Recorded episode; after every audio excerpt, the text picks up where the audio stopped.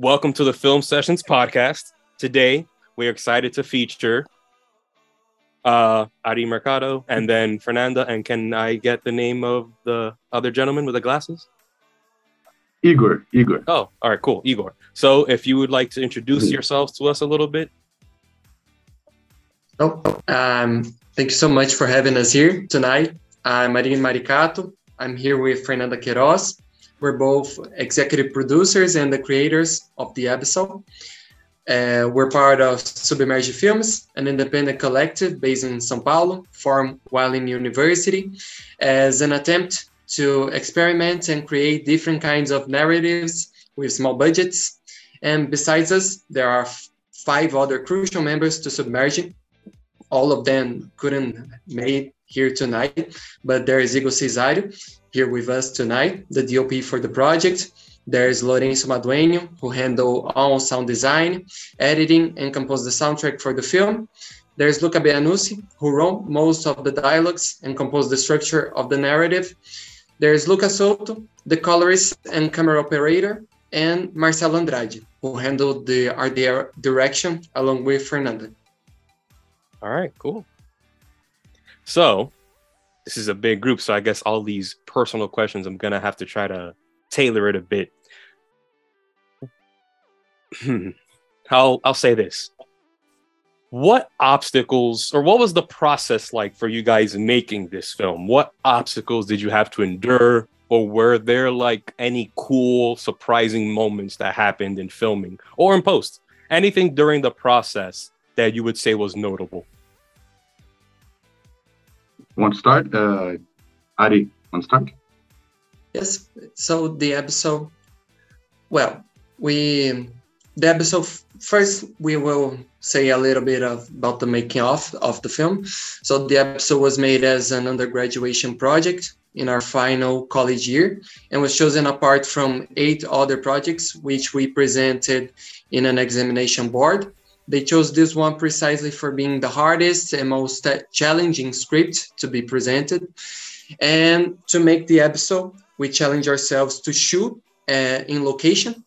And we actually chose the worst one, which was a real cave. Only two days of shooting happened in the cave, but it was needed a whole organizational scheme to make a six hour trip with 14 people and three cars and have them all fed and comfortable.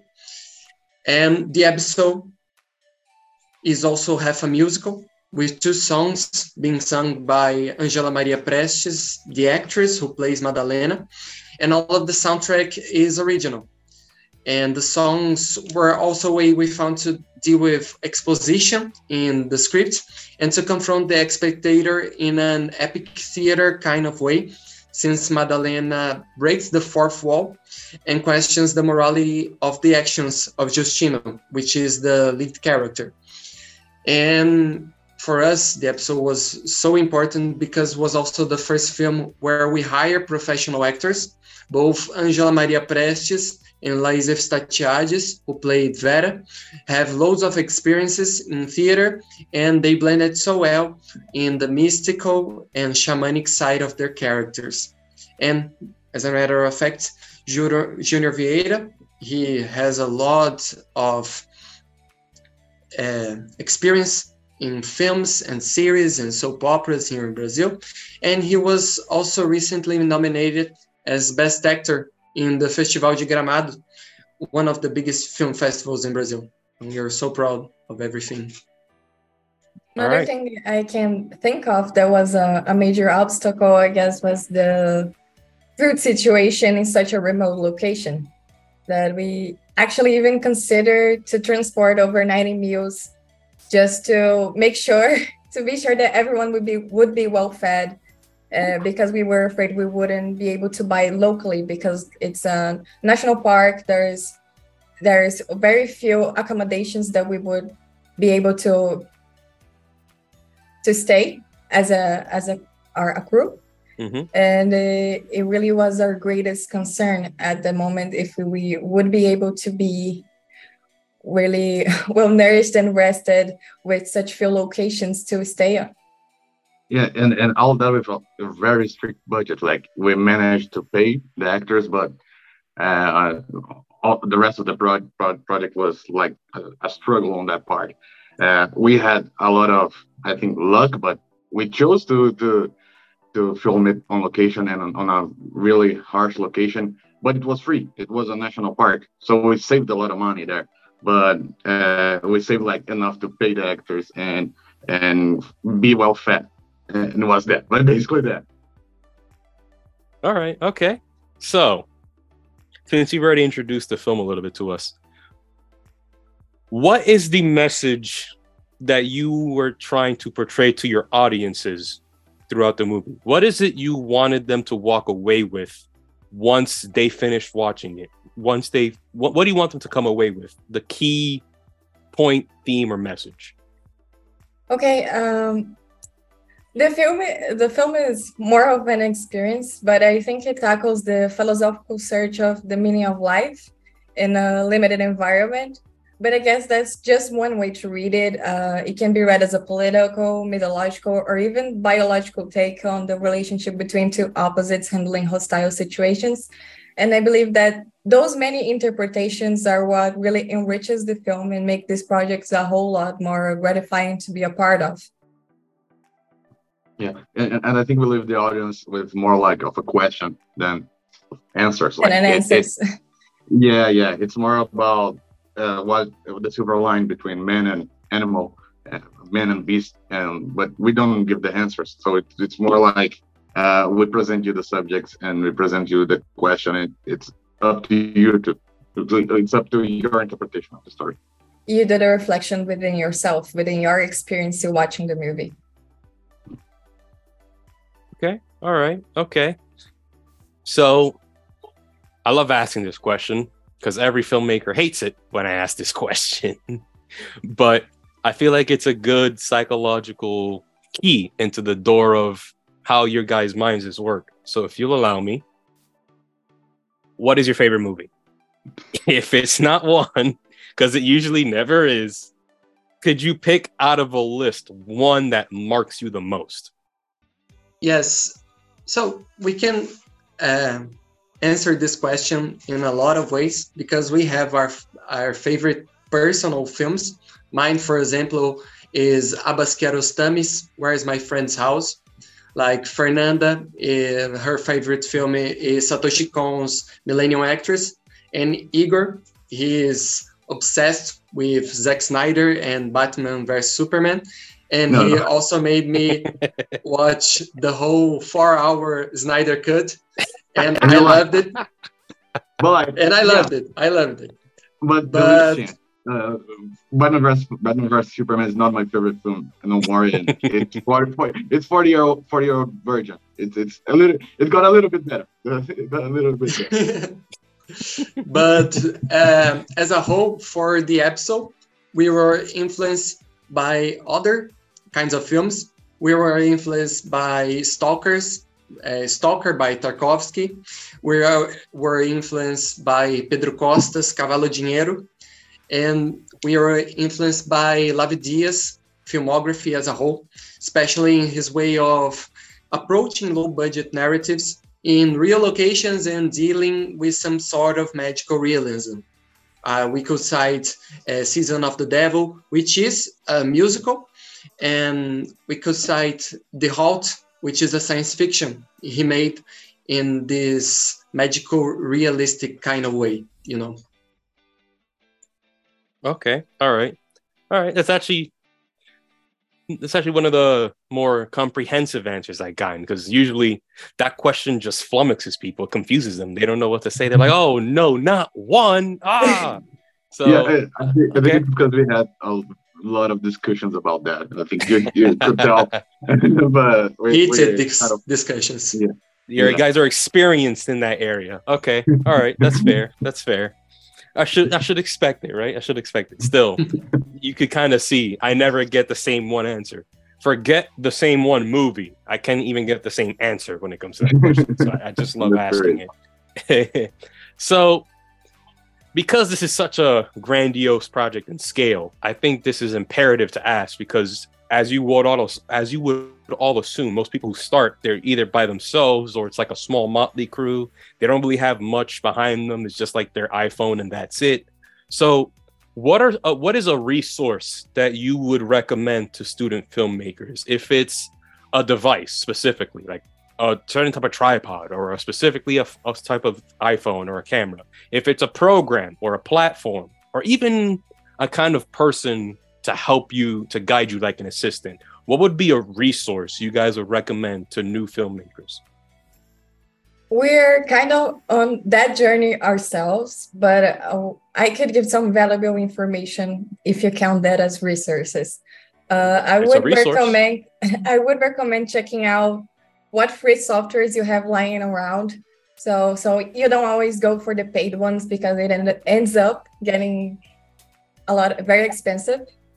Like we i could cite uh, audacity or studio binder or even search for student subscriptions of paid softwares like Adobe Creative uh, Creative Cloud. They have some discounts and even some hardware stores. Here in Brazil, we have a lot of those that give student discounts for starter filmmaking uh, filmmakers. And uh, another advice I could give is that you to never underestimate free festivals during your festival runs.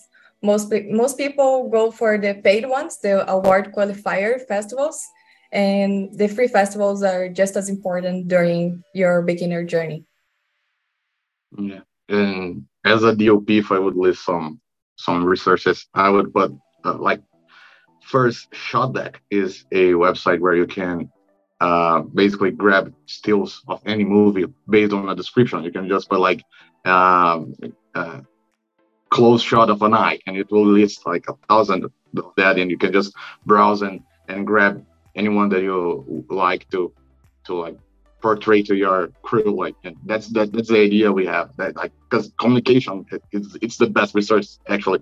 But you need need tools to to accomplish that. And any other tool that lets you do a light map like prepping like we, we couldn't like prep to the caves that that would be like cost too much. We'd have to travel like thousands of times times there to, to plan and do a light map. Yeah.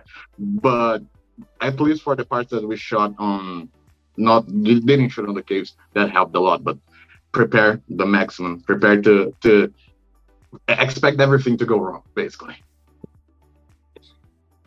That is some healthy advice. That is true. That is that is pretty healthy. What's something i guess you guys already answered the resource and the advice with that. So what is something that you think you can come away with after having such a have, after having done such a large scale film? What is like a lesson you learn, or maybe just a notable feeling you think you can come away with that you felt like you grew as a filmmaker? You guys want to start, or can I? Can I go? I can start. Uh, I guess that since the start of our project, uh, we could count on a wide range of skills that we were developing at the time that actually made us more adaptable and multimedia and help, uh, led the way for us to explore working in such a uh, unexplored situation that is a real cave, uh, a long travel. And we came from uh, a lot of different experiences that gave us the sense that we are we were professionally unfulfilled on this and the ability to tell stories. And this need to tell stories is what really brought us together and make us keep on challenging ourselves because there's always going to be a glass ceiling and we are always searching for new opportunities and ways to fund our movies and ways to keep on being active and we i, I guess the the greatest thing that we that we could count that that we grew as a crew was the the concept that we have to claim our space and all these really unexplored places because um, this field in Brazil sometimes can look a lot a lot like a secret society. There's things you don't know going on, and there's people behind those things, and there's more things and people and goes on forever. It's not a very open field information wise so you have to listen a lot and you have to be in these places. So you have to be seen, you have to speak. and you have to kind of have this mindset to be a good filmmaker you can't be too comfortable with your skills or with your experiences you have to always keep on challenging yourself in order to be a good filmmaker Okay. And, and following what she said, it, I, I think like as a crew, we we started the project. Mm, Not everyone believed that we could do it. I think no one believed that we could actually shoot this film on location the way we did it. I think the project came out like much much better than we thought it, it would.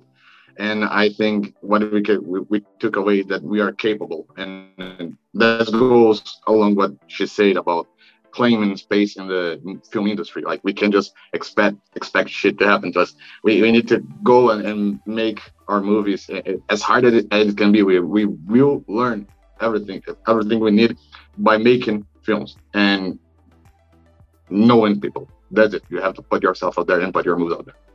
Uh, it relies a lot on social networking as well because there's not really some job openings as a director on LinkedIn or something. You really need to know people. You need to be out there. You can just be studying theories on the internet and reading books. You have to complement that with real life experience.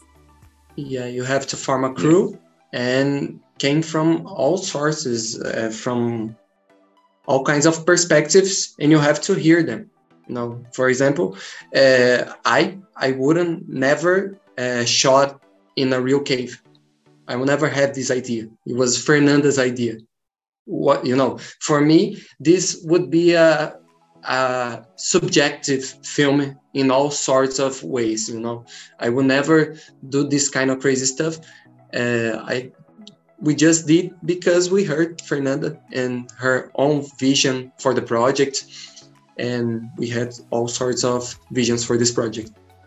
All right, cool. So, last question, although it's merely promotional, not a real question. Where after the festivals have their run, where can we find your film? And then where can we see your past projects and your future projects? And where can you update us on what you're going to do? Where can we find these things at? Okay, so as you said, the film isn't available yet, but once we finish our festival runs, we will uh, make the film available on our social platforms. We have two, one for the movie and one for the group, the producer. Uh, the one for the movie where you can uh, follow us and see what is going on is Abissal with an I instead of a Y underscore film with, with an E at the end. That is the way we write in Brazil. And the name of our of our collective is Submerge. So it's submerge underscore film same way with an E at the end. That is the way we write in Brazil. And we are gonna make it available on YouTube and on Vimeo, and people will be able to watch and experience it our, themselves. All right. If that is all I have for you all, uh, thank you for being on the Film Sessions podcast today.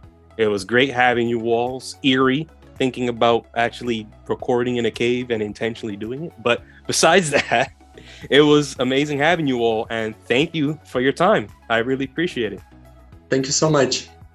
Thank you. Have a great rest of your day, and blessed future successes to you all. Thank you. Thank you. Have a great night. Adios.